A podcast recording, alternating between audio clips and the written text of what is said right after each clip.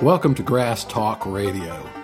This show is for people who play bluegrass music and anybody who might want to. The prison guard shut the iron door behind me. Howdy, folks, and welcome back to Grass Talk Radio. This episode is going to be an extension of the previous episode that I did, primarily talking about classic vocal bluegrass trios and how to form those harmonies, the lead, tenor, and baritone. You know, in that one I discussed chord inversions and also the various stacking methods of having lead in the middle in the traditional way with tenor on top and baritone below, but I also talked about the high lead and the high baritone stack. So all that stuff is in the previous podcast, but when I was listening back to it before I posted it, because I always, you know, I have to go through the recording of the podcast, and then before I put it up, I have to listen to the whole thing, just like you do. And of course, I'm mostly listening for technical glitches, dropouts, you know, maybe something I said that I intended to edit out and I forgot to. So I have to give the show a complete listen and give it the old thumbs up before I put it out online. And uh, so when I was listening to this, I realized that I could go on much further talking about how to improve a bluegrass band's vocals. And don't get me wrong, I'm not claiming to be a great singer, okay? That's not really what this is about. This is about taking normal average singers and making them sound good. You know, there there are born talents. There are people that just born with a set of pipes. I think people like John Cowan or maybe John Duffy are good examples of this.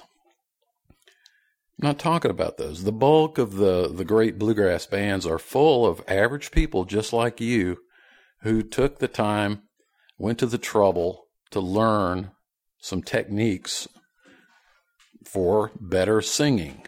And the last episode was really about how to find the notes, how to find your part. You know, it's pretty pretty basic to find the lead vocalist part.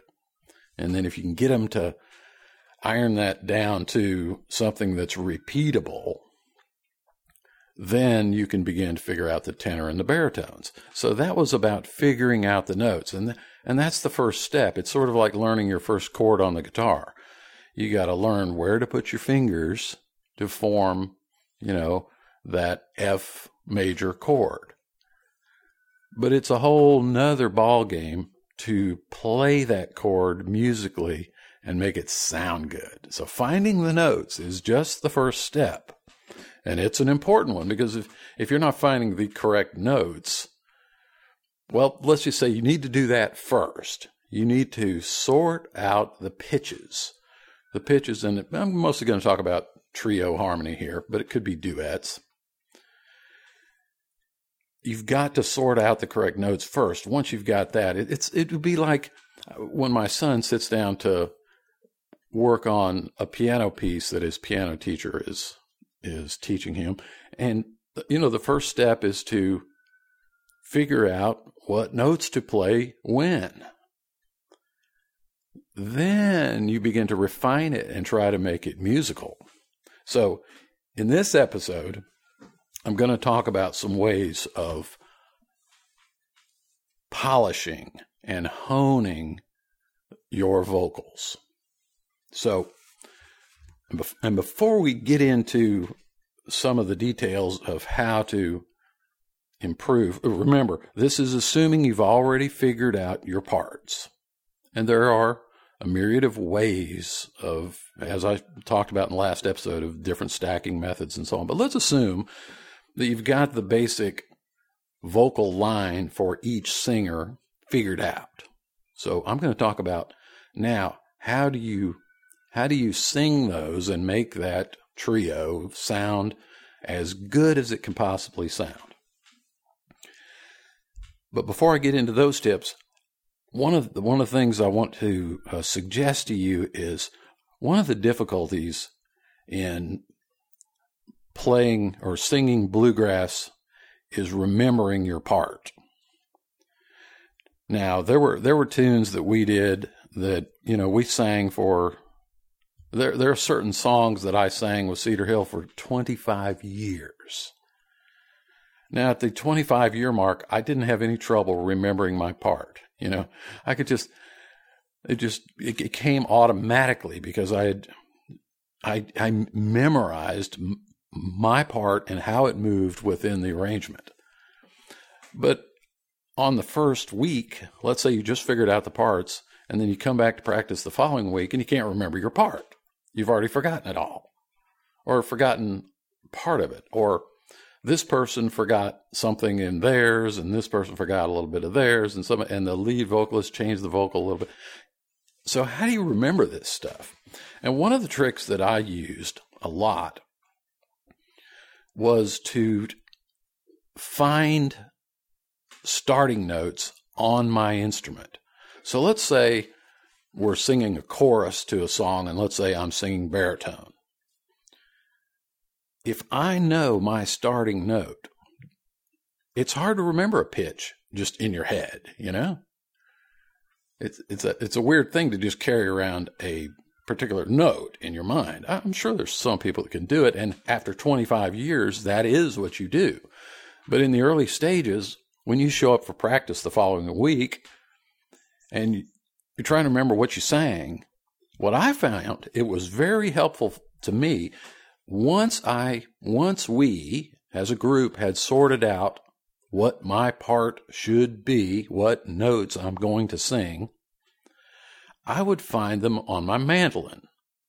And I would just, let's say it was, you're doing a chorus and, and there were four lines to the chorus. And the first line, you know, maybe started, let's say on a D note. Well, I would play the D on the mandolin, and my second note might've been an F sharp, and I would play that. And so I would sort of play my vocal part on the mandolin, just little single notes, not a solo or anything.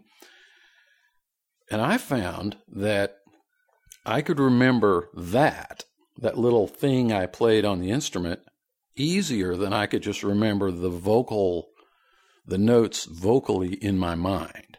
So it's kind of a crutch. And many times it, all I really needed was the starting note of a phrase.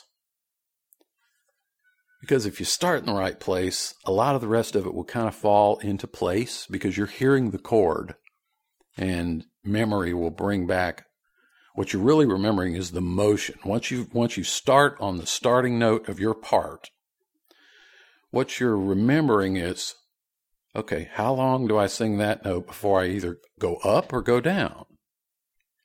Or, and come back to that note, and and how far do you go up or down? You're really remembering kind of a motion. If you drew a line, you know, it'd go up on a higher note, then down, you know, a little stair-step diagram. That's what you carry around in your head. I go up a half step, then I go up a whole step, and I'm back down to my original note, and I drop a half step, and then I'm back to the original note. Those little key notes, the start of each phrase, you can find those on your instrument. And I found it to be very helpful to when we'd come back the following week and we start to sing the thing, I can't exactly remember where I started. You know, just somebody strums a big G chord. Well, which of those notes is my note? Well, I, I could easily remember, oh yeah, I start on my open D string. So I'd go doing on my string and sing that note. So it's a crutch, and I have used it in the real world gigging, because once in a while there were some oddball things. We used to do this medley that included a Beach Boys tune, and it had some key changes, and it was just this weird stuff in this arrangement. And I had this, we we stacked this chord, and I had this one particular note that I had to hit, and I found that if in between, during the patter, as the song is getting introduced, I would just reach down to my mandolin and play the second fret on the first string, kind of get that note in my head. Not over the P A. I wasn't doing it for the, just kind of for myself. Just, ding, okay, now I got my note in my mind. And when we'd come in, I could start in the right place, and then the rest of it would fall into line. So you might want to use that little that little trick is everybody in the band's holding an instrument. You can play the the starting note of each phrase and sort of remember those things. You could potentially even write them down. Like if you're a mandolin player and you read tab, you could tab out your vocal part. That way, when you get home, you can you can remember it and you can practice it. These are just, you know, tools to ultimately you're going to train your subconscious mind to sing this part without thinking about it. But it's a good way to remember it from one week to the next. And, you know, the lead singer's not usually going to have much trouble because they've got the melody established in their mind. They don't usually have a whole lot of trouble. It'll be the tenor and the baritone that will tend to make errors. So if you jot some of that stuff down, even let's say you're a banjo player and you just jot it down in banjo tablature.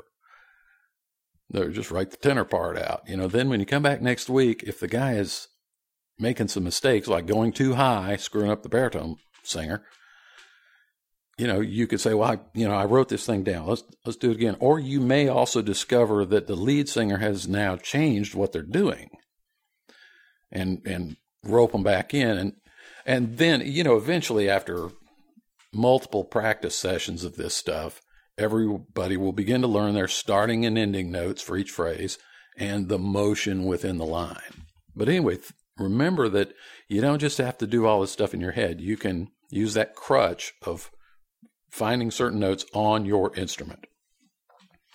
Okay, so now it's time to practice the thing. You've got all your notes sorted out, and everybody's got their little methods of remembering the starting note of the very first syllable that they, they're going to sing together in harmony. The first factor in improving your sound is tuning. Because let's say the band is going to sing a G chord on the starting syllable of the chorus of a song. You got somebody singing G, somebody singing a B, and somebody singing a D. Well, they need to be sung in tune. It's just like if I take your guitar and I s- slightly put it out of tune and you grab a G chord and hit it, it's not going to sound as good because the notes aren't in tune. Okay, so pitch and tuning is one of the ways that you can improve your singing. Sing in tune. Now, like I mentioned about the instruments, you can use your instruments as a reference to your tuning. So let's say you're going along singing on a on a on a high G note. Well, you've if you're the mandolin player, you got a high G on your first string, third fret, bing, you hit that G, and then it that tells you what, what pitch you should sing. Now, of course, you have to tune with each other, but you also have to stay in tune with your instrument. So all I'm really going to say, I'm not going to tell you a lot about how to sing in tune. What I am going to say is be aware of your tuning. If your singing is out of tune, you won't sound as good. I mean, that's pretty logical, right? The only one little tip I will give you is that if you are approaching the upper limit of your vocal range. And that's that's very common. Sometimes, because I was a baritone singer and I tended to sing in the middle to lower ranges. And I could even sing bass on those tunes when, if the song was up in the key of B, I was a pretty good bass singer in the key of B. But, in, so it wasn't a whole lot of difficulty to correctly tune up in my natural range. But sometimes songs would go high, you know. And I'd be up there, you know, stretching my limit.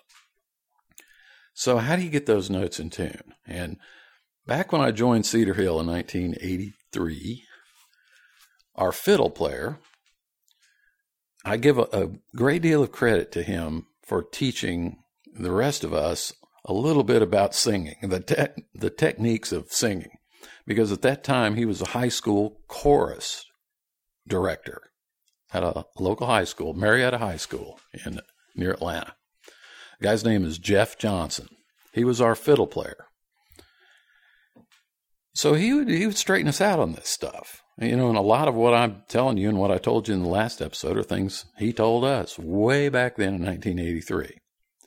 But he had been trained, you know, in choral singing, you know, the real stuff, the real proper, you know, stuff. But he gave us a few tips because, you know, sometimes a song a singer would get into that zone where they're beginning to push their upper limit and tending to sing flat. And he, he told us something that seemed kind of silly. I used to see him do this all the time at gigs, and I just thought he was goofy. But, you know, if he, like if he noticed me and I, my baritone line had gotten pretty high and I'm, I'm definitely slightly flat on him, he said, just raise your eyebrows up, just like, like that look of surprise, raise your eyebrows up and perhaps even put on a bit of a smile. If you raise your eyebrows, it will raise the pitch of your voice. And it actually works. If, if you're tiptoe at the top of your range and you need to tune her up a bit, raising your eyebrows will pull the pitch up. He proved that to us. And I, I just thought he was making faces at the girls in the audience and being silly. But it really does work. So that, that's just one thing. I mean, what I'm saying is there are there are experts in singing technique. And he certainly is one. And he is he moved on to, after several moves around the country after he left the band, he became the choral director at the University of Kentucky, where I think he is still there as their choral director. The guy knew a lot about singing.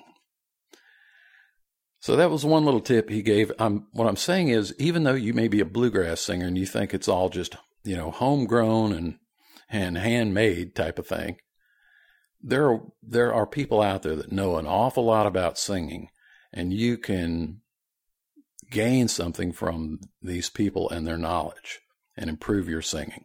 I mean, you know, listen to the Stanley Brothers. I love the Stanley Brothers. But then compare that to Doyle Lawson and the many groups he's had. Doyle's got it polished. You know, he's got it down.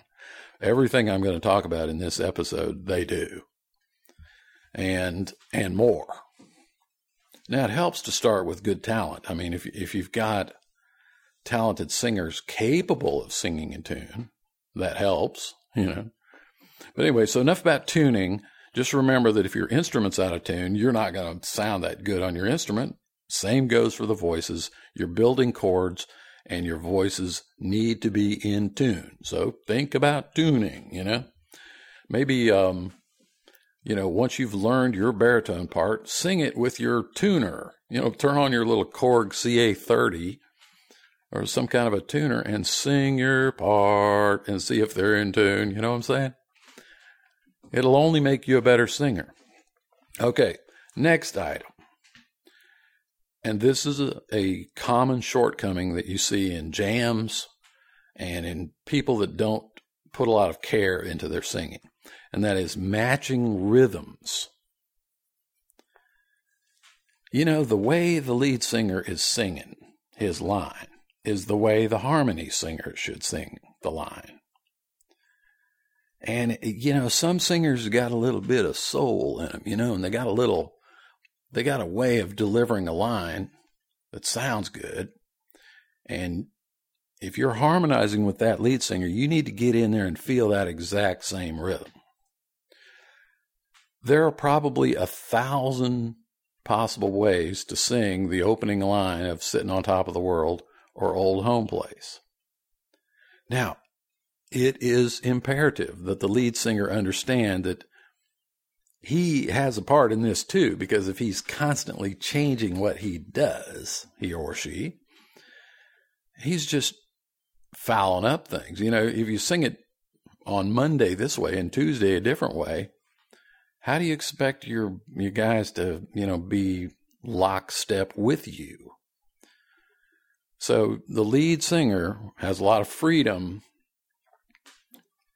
but has a responsibility too, to be consistent.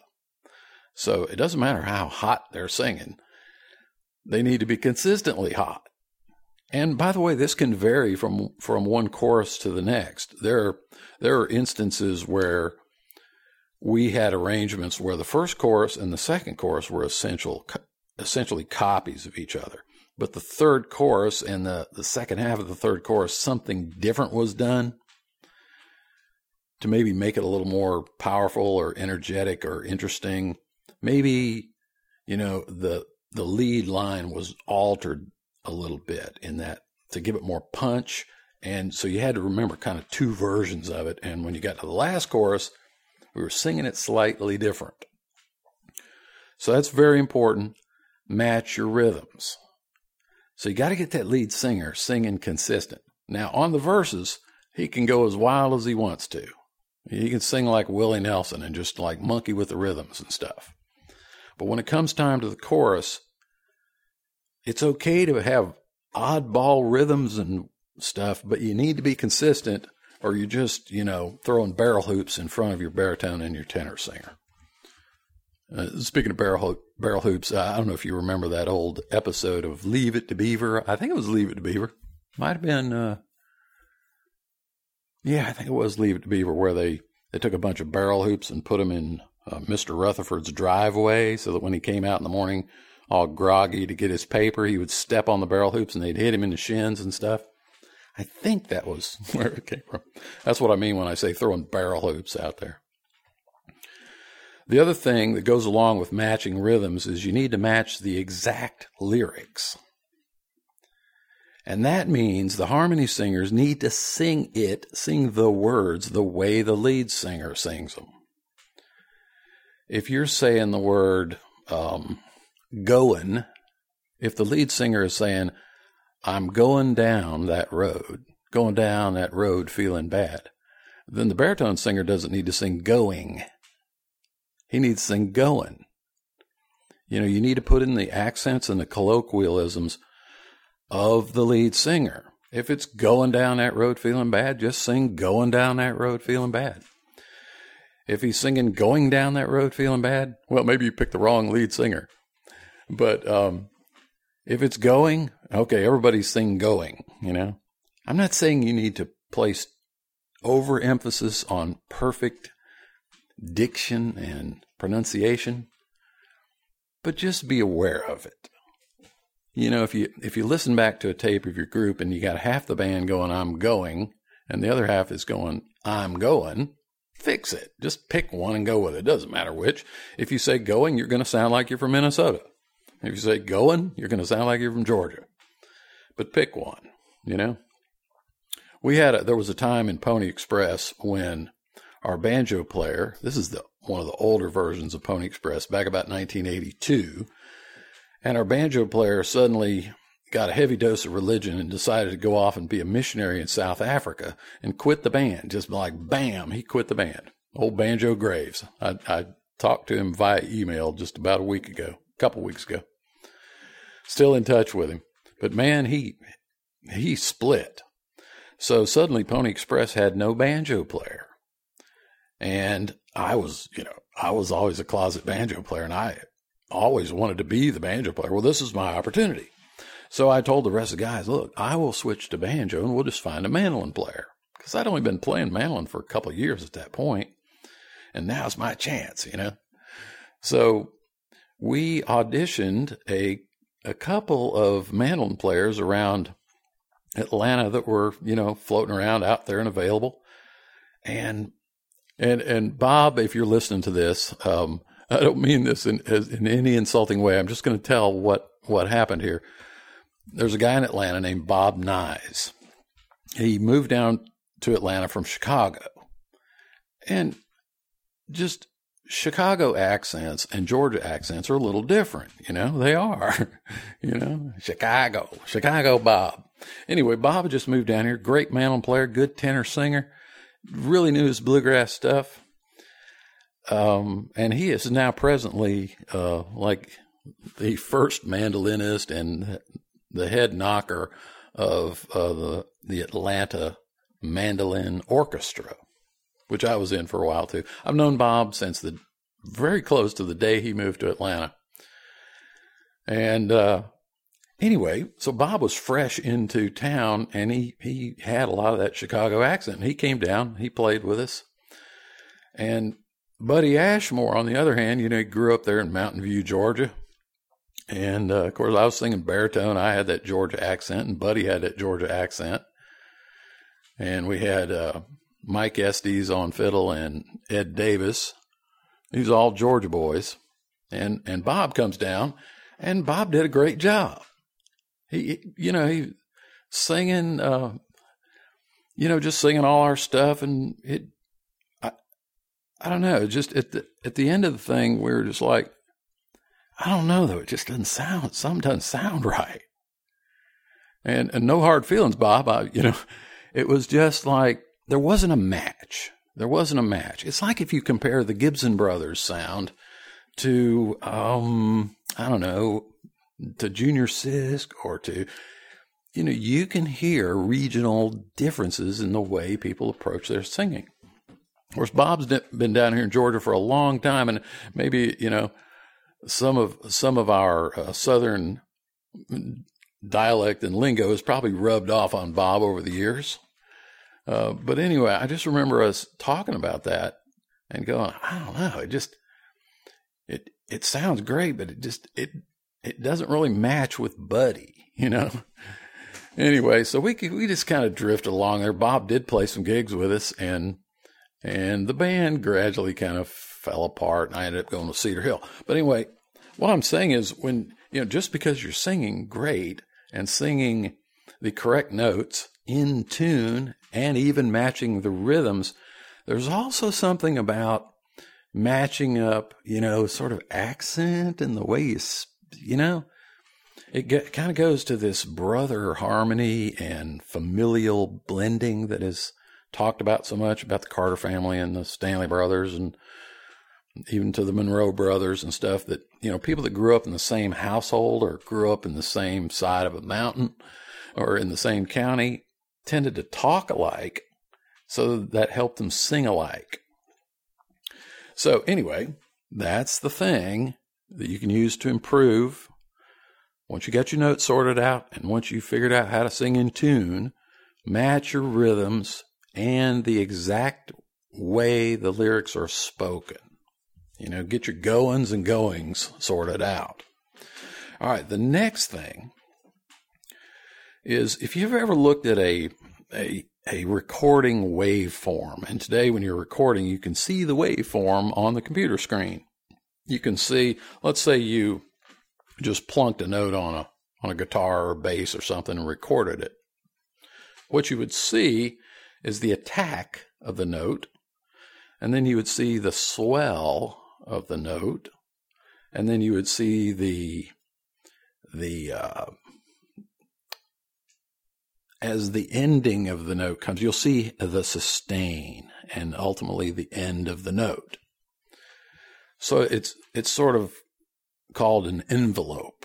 And when you talk about things like uh, gizmos like compressors and limiters, things like that, the settings on those machines involve how you manipulate the attack and the sustain and so on.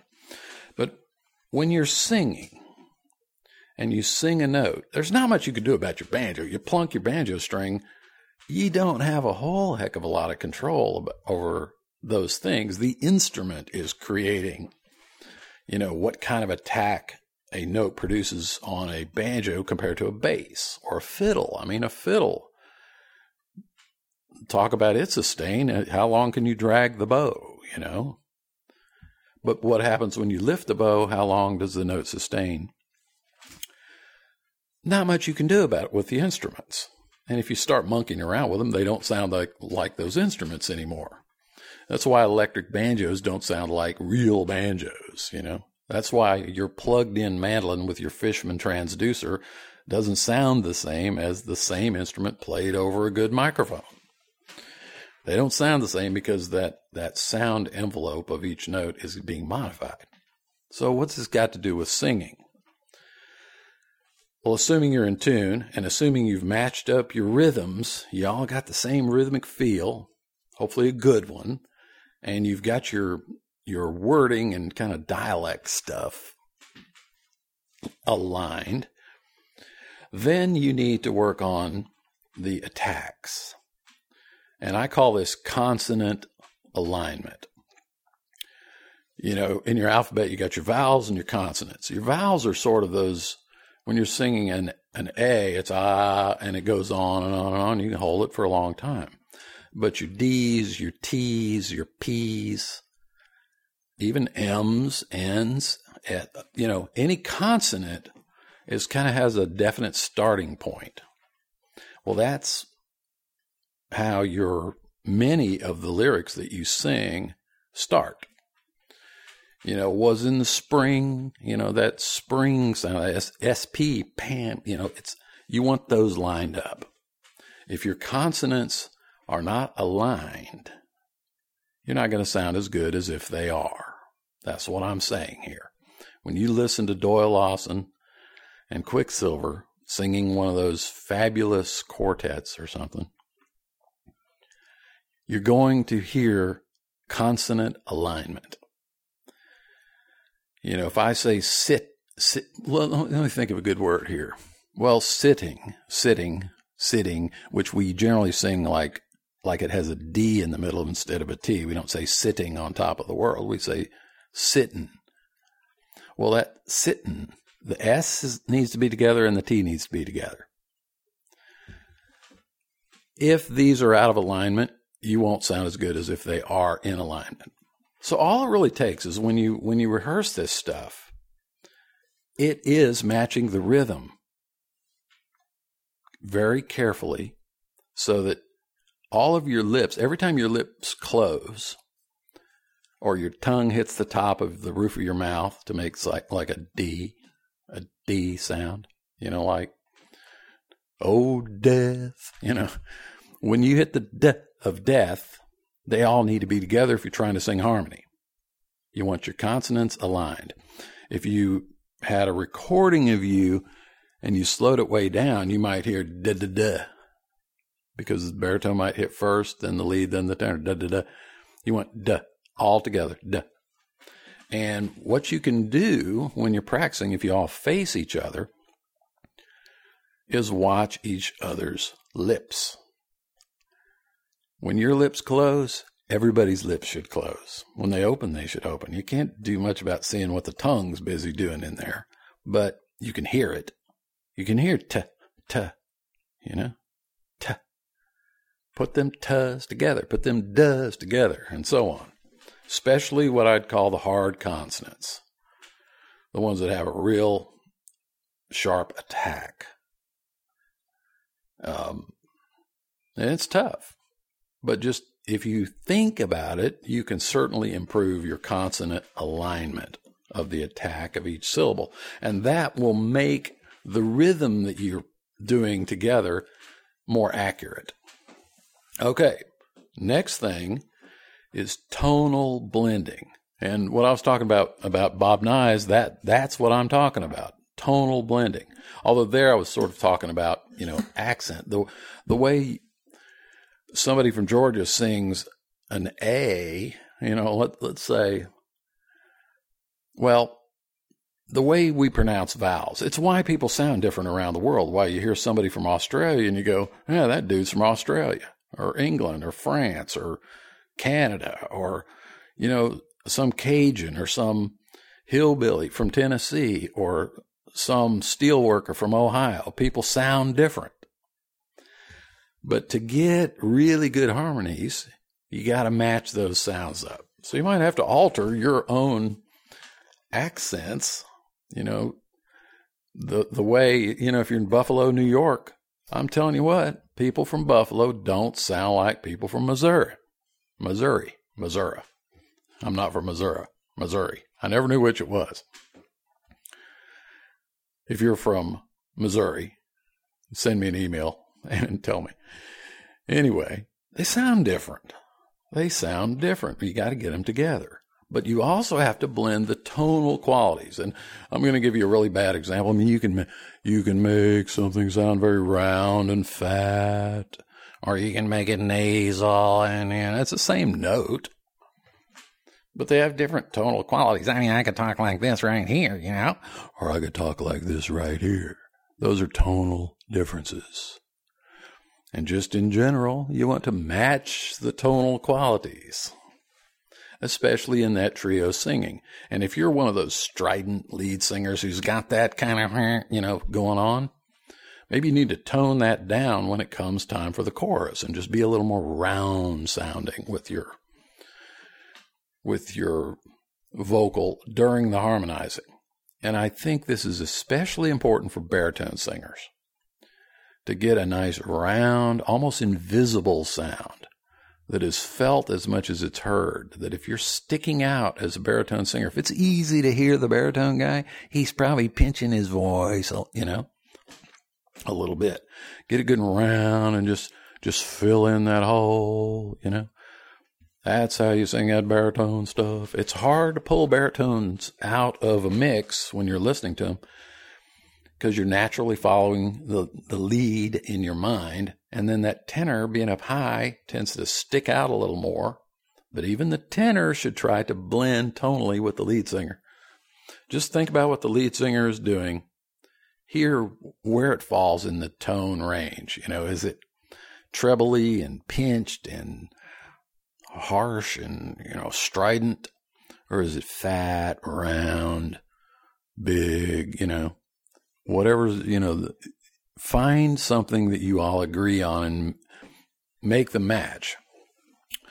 What you want is are all three notes of the trio being heard, but none of them standing out too much, you know?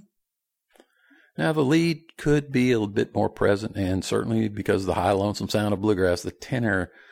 The tenor and the lead can be a bit more present, but that baritone is filling in that hole. If the baritone's mic suddenly goes off, you should feel a difference. It's almost like when the guitar, it's like the guitar player's role in the rhythm section.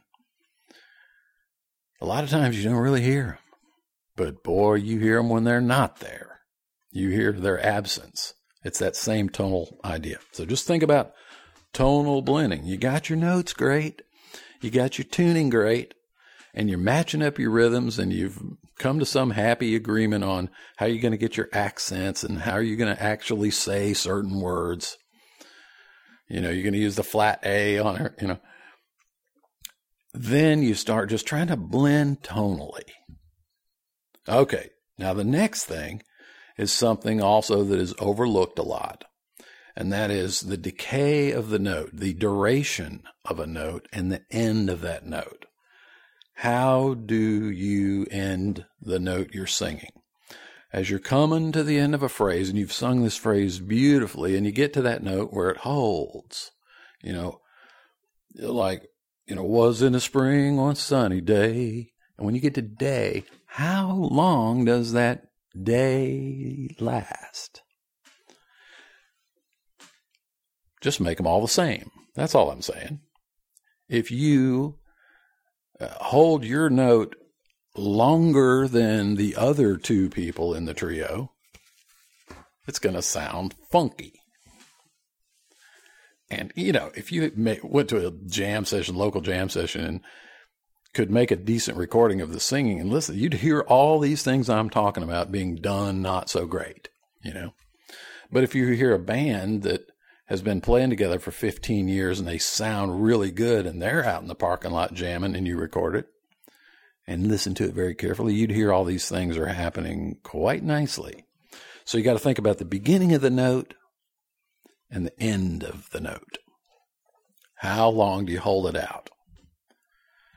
How do you, how long do you extend that note, and how do you taper it off, and how do you stop? And it's particularly tricky on on words at the end of a line that have a hard consonant at the end.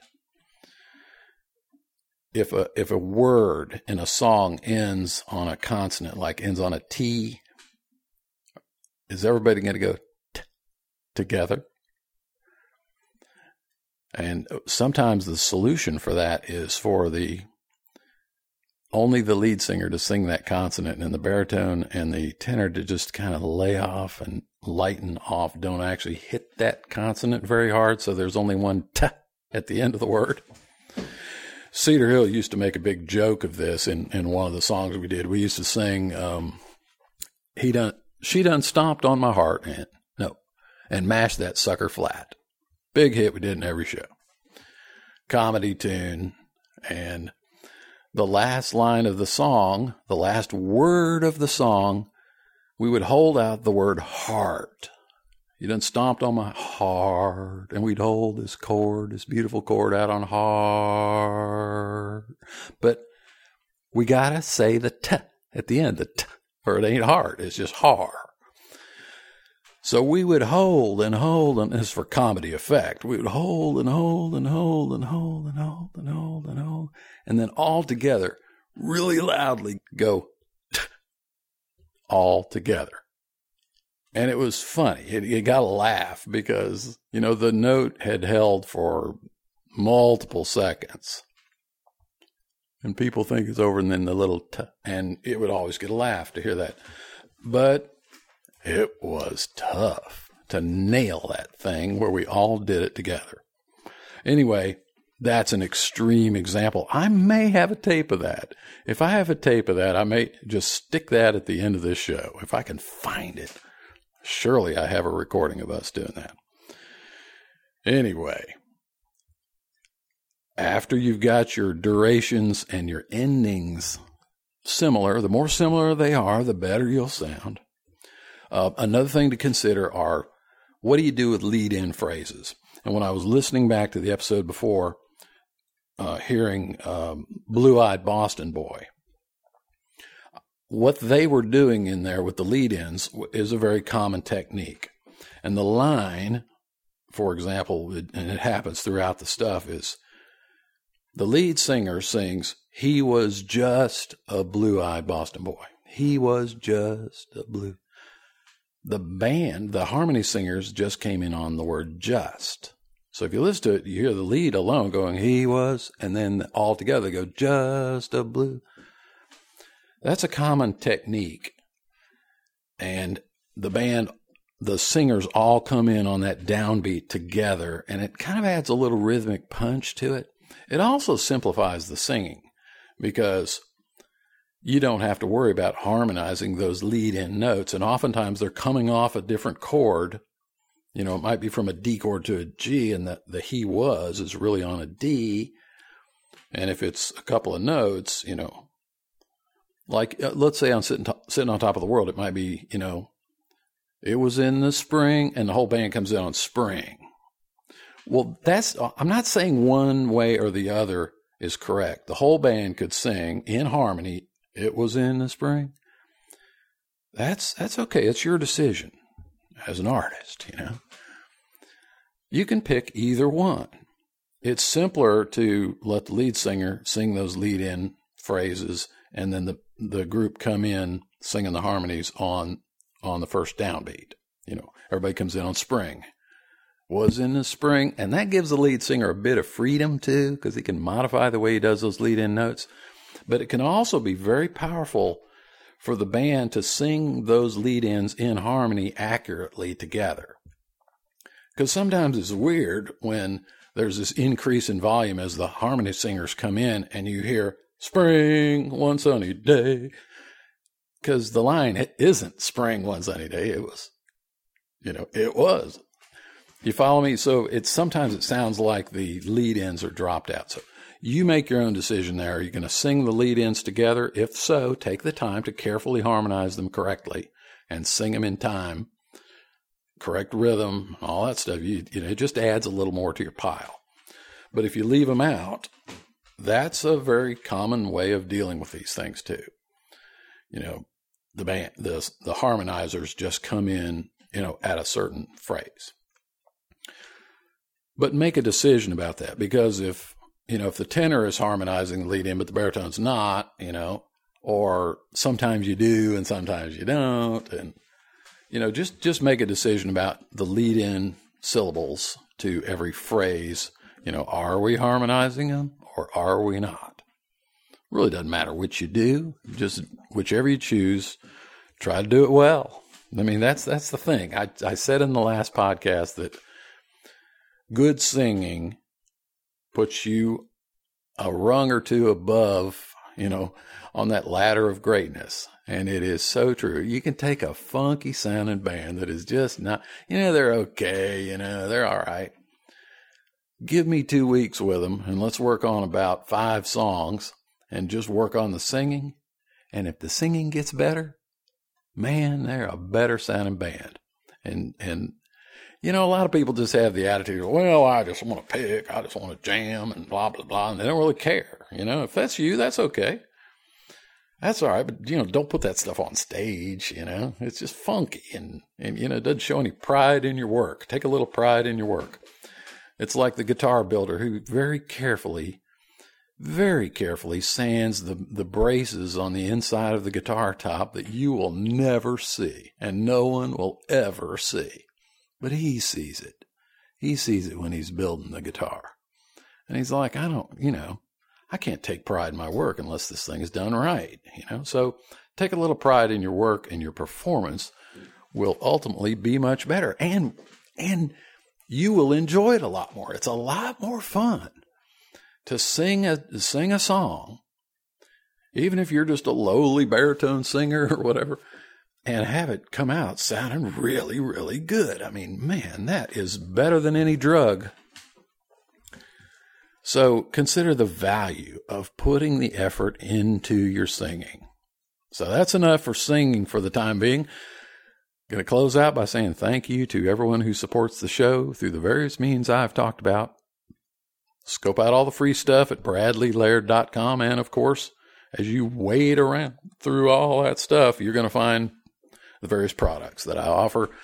And if they're useful to you, grab them, use them. That purchase supports this podcast and keeps it going, keeps me going. And of course, there's the Grass Talk Radio supporter thing, which is sort of a like, just, you know, you, you just send whatever amount you want. I send you a little P D F with a joke in it, and it's it's just something, you know, and tell other people about the show, you know. If you're tight for money, you know, you, you can't use that as an excuse not to tell somebody about it, you know, and you can always print out the little mini flyer.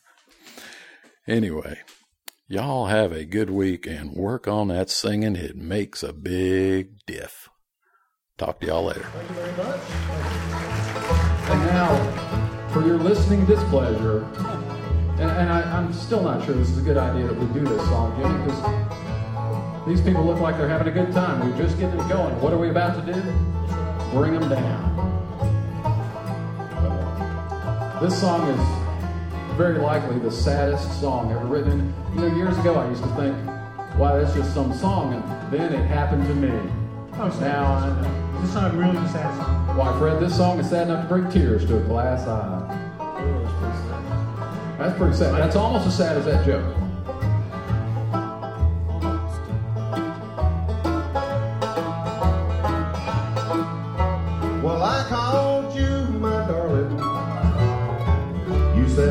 So good. You said you'd always love me. I knew you always would. But now you've gone and left me. I don't know what I'll do. So, my little darling, I write these words for you. You don't stop.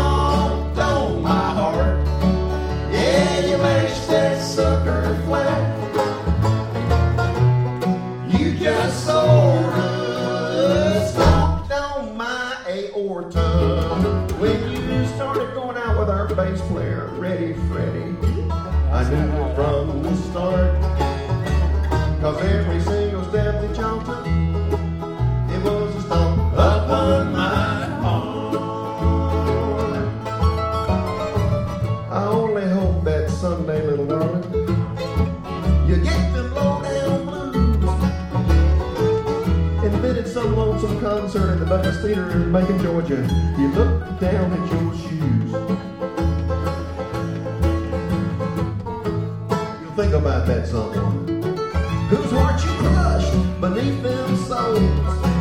Cause with your load by spitting stoppers, you filled my heart all full of holes.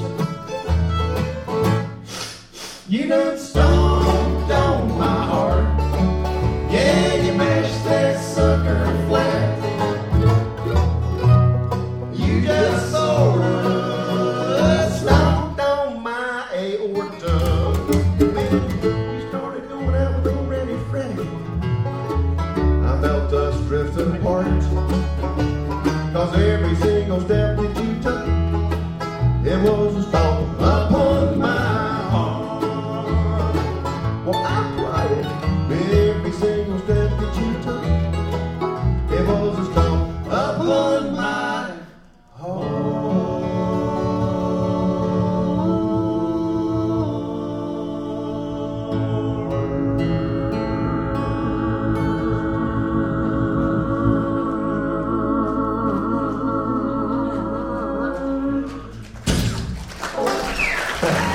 Thank you very much.